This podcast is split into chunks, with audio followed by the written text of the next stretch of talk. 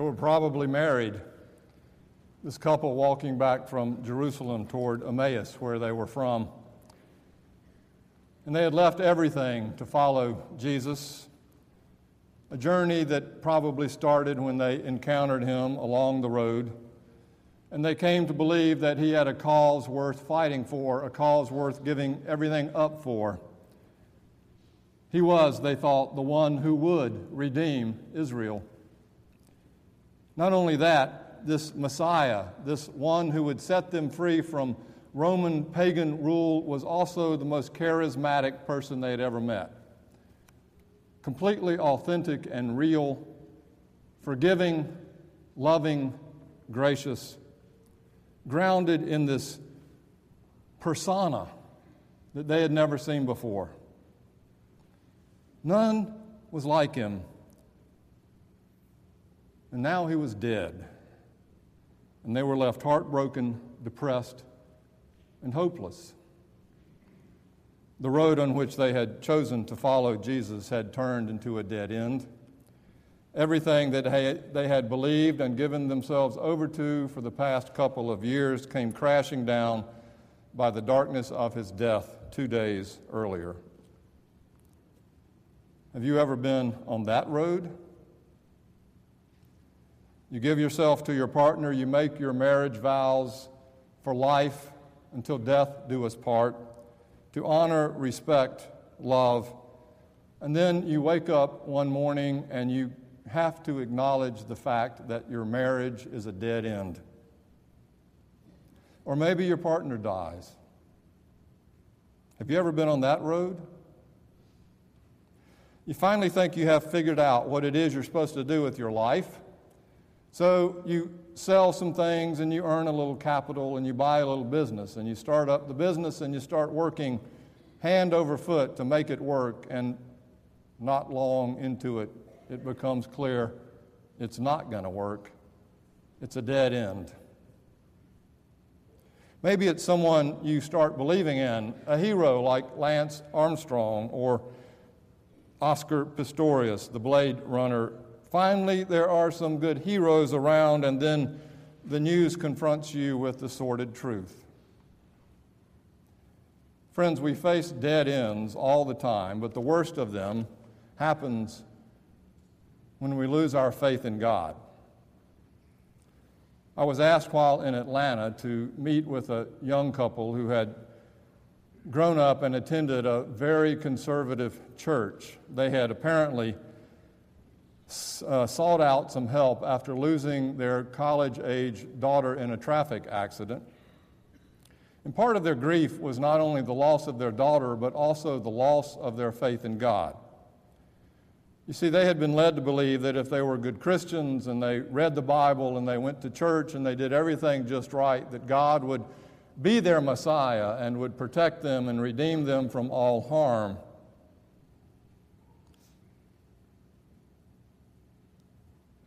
Their faith had come to a dead end. When your faith and trust in God, or whatever it is you believe in as your Savior, comes to a dead end, you have no hope left. That doesn't mean there is no hope. That's what's going on with these two as they make their way back, those seven miles or so to Emmaus. Their faces are cast down in despair, sadness, and disappointment a stranger walks up to them and asks, What's going on? We know it's Jesus, but they don't. Their eyes were kept from recognizing them, him, the text says. And as they walked along, they started discussing with him everything that had happened in Jerusalem as if he didn't know. How they, there was this one, this mighty prophet in word and deed named Jesus and how they had thought he was, in fact, the Messiah, the one who would redeem Israel. But now he was handed over to the, to the Roman authorities and then crucified. He was dead. And not only that, some women had gone to the tomb early that morning and discovered that the tomb was empty. And that there was even some word that maybe he had not died or was still alive or something they didn't understand. Still, no one as yet has recognized the resurrected Christ. It's late afternoon in Luke's story, this Easter story. As yet, there are no recorded experiences of recognizing the risen Christ, according to Luke, until now. Well, almost. Ironically, he walks along with them, and they still are clueless. Now, this is not unusual according to all biblical accounts. In every post resurrection story, the disciples didn't recognize Jesus until he did something that was peculiarly Jesus like, particular only to Jesus, in the only way Jesus could have done it. In John's Gospel, for instance, Mary goes to the tomb and finds it empty. She runs outside the tomb and throws herself on the ground, grieving, anxious that someone had stolen Jesus' body. She feels this presence beside her. She thinks it is the gardener until this presence speaks out and says, Mary, Mary. Calls her by name in just the way he had called her name before, in just only the way Jesus could have done it. And then she knew that it was the resurrected Christ.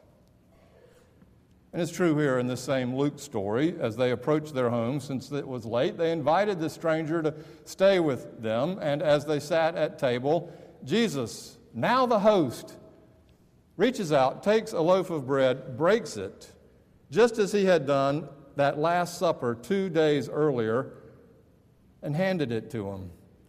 They saw it, and he was gone. That fast. What if, in fact, the resurrected Christ is like this?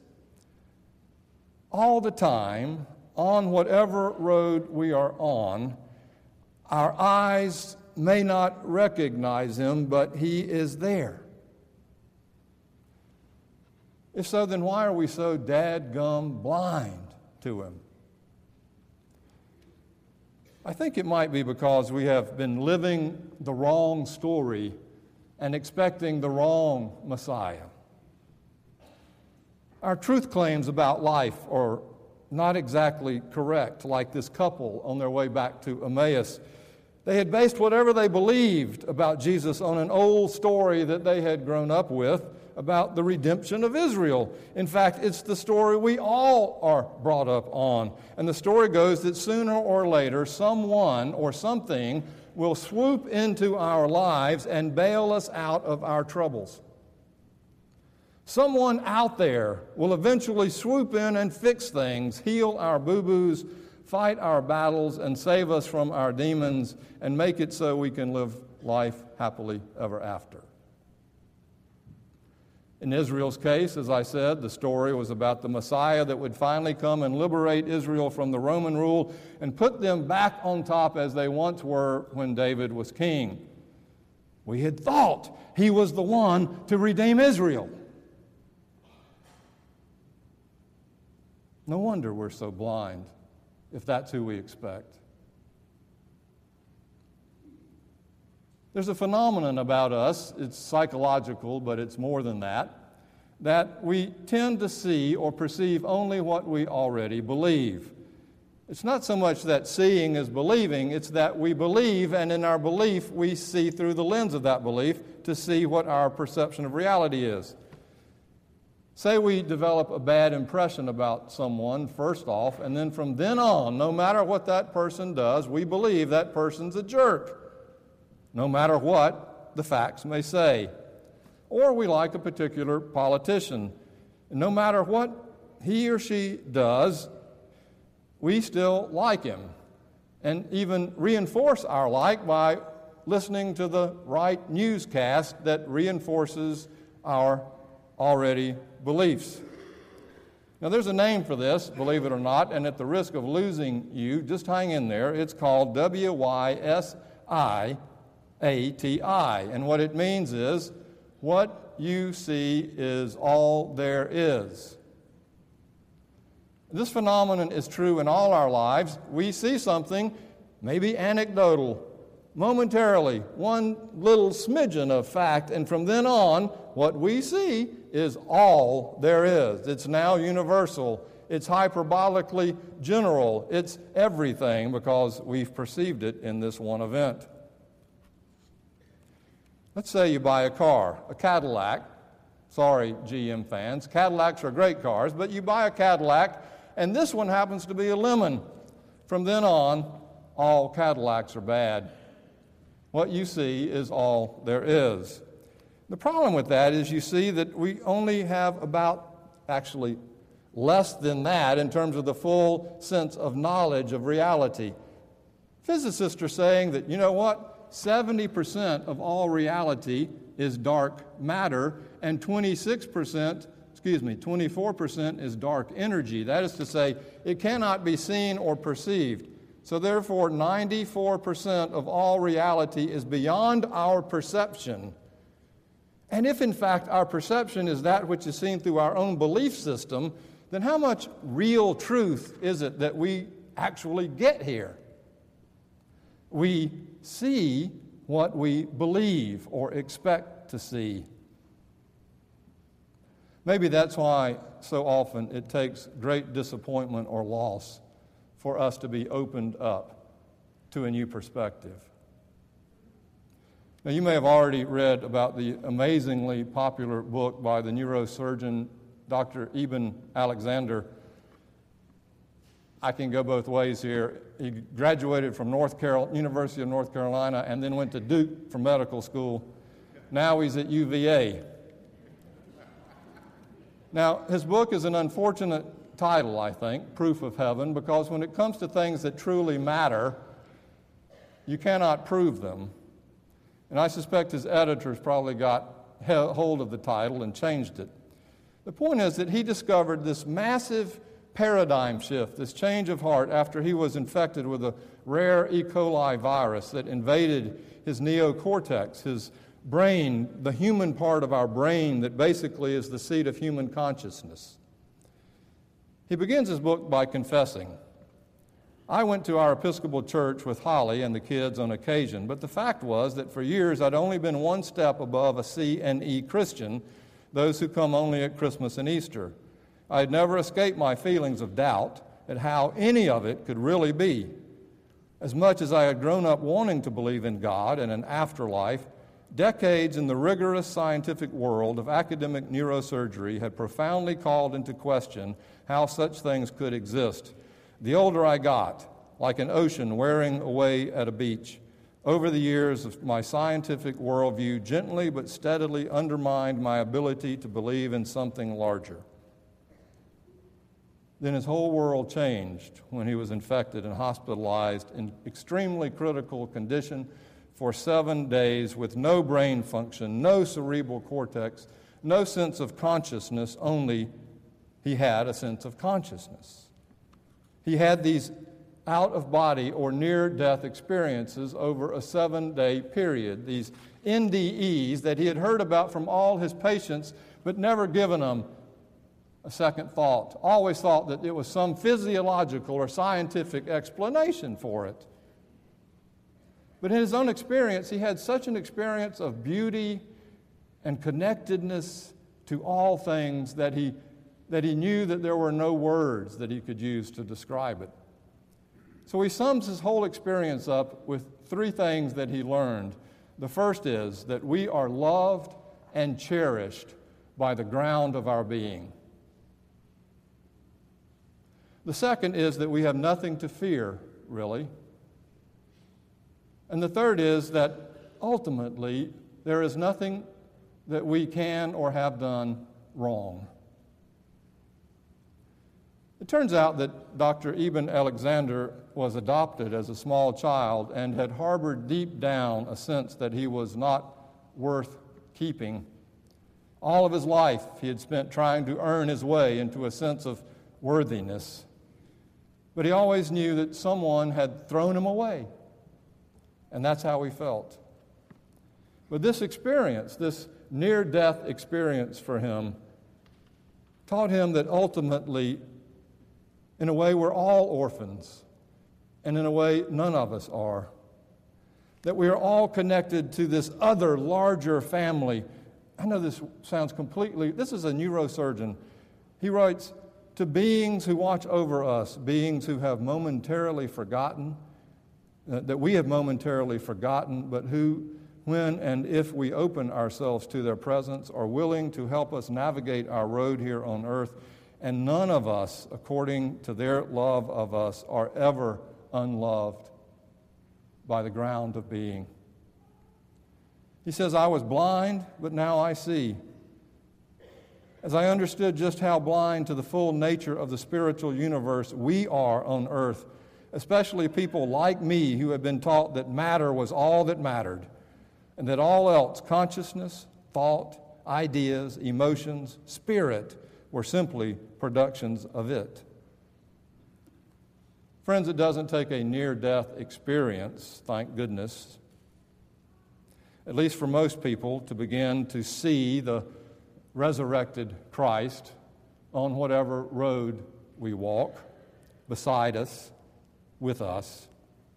But what it does take is our willingness to expect to see him, to give up the old biased stories and to open ourselves to a new one, to begin to work the discipline of opening ourselves up to that new one through prayer and meditation and forgiveness and fellowship and charity and above all gratitude.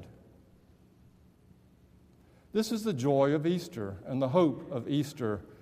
If by whatever road you have come to get here, you have come this morning maybe expecting to see Jesus only in the successful, winning, joyful, good feeling places of life.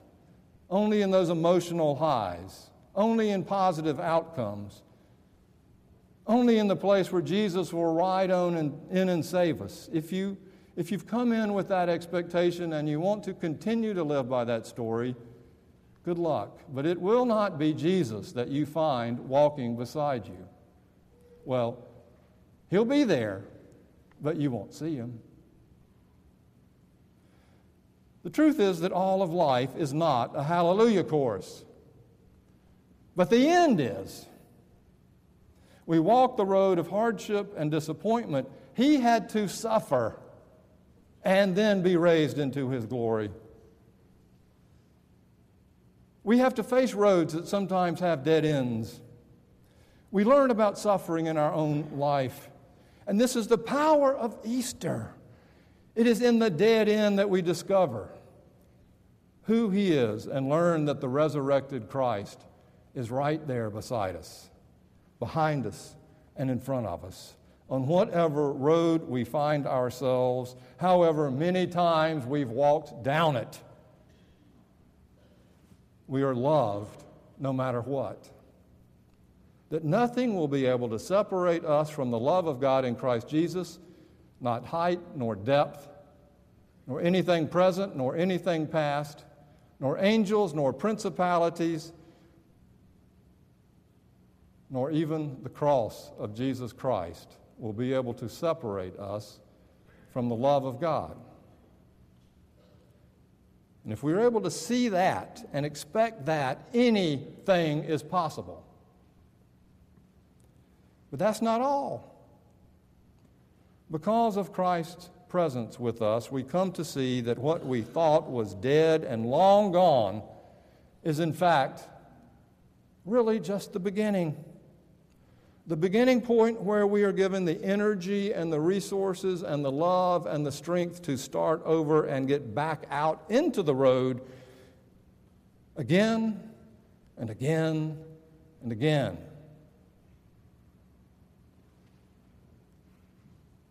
Amen. Let us bring forth the gifts of our lives and our labors.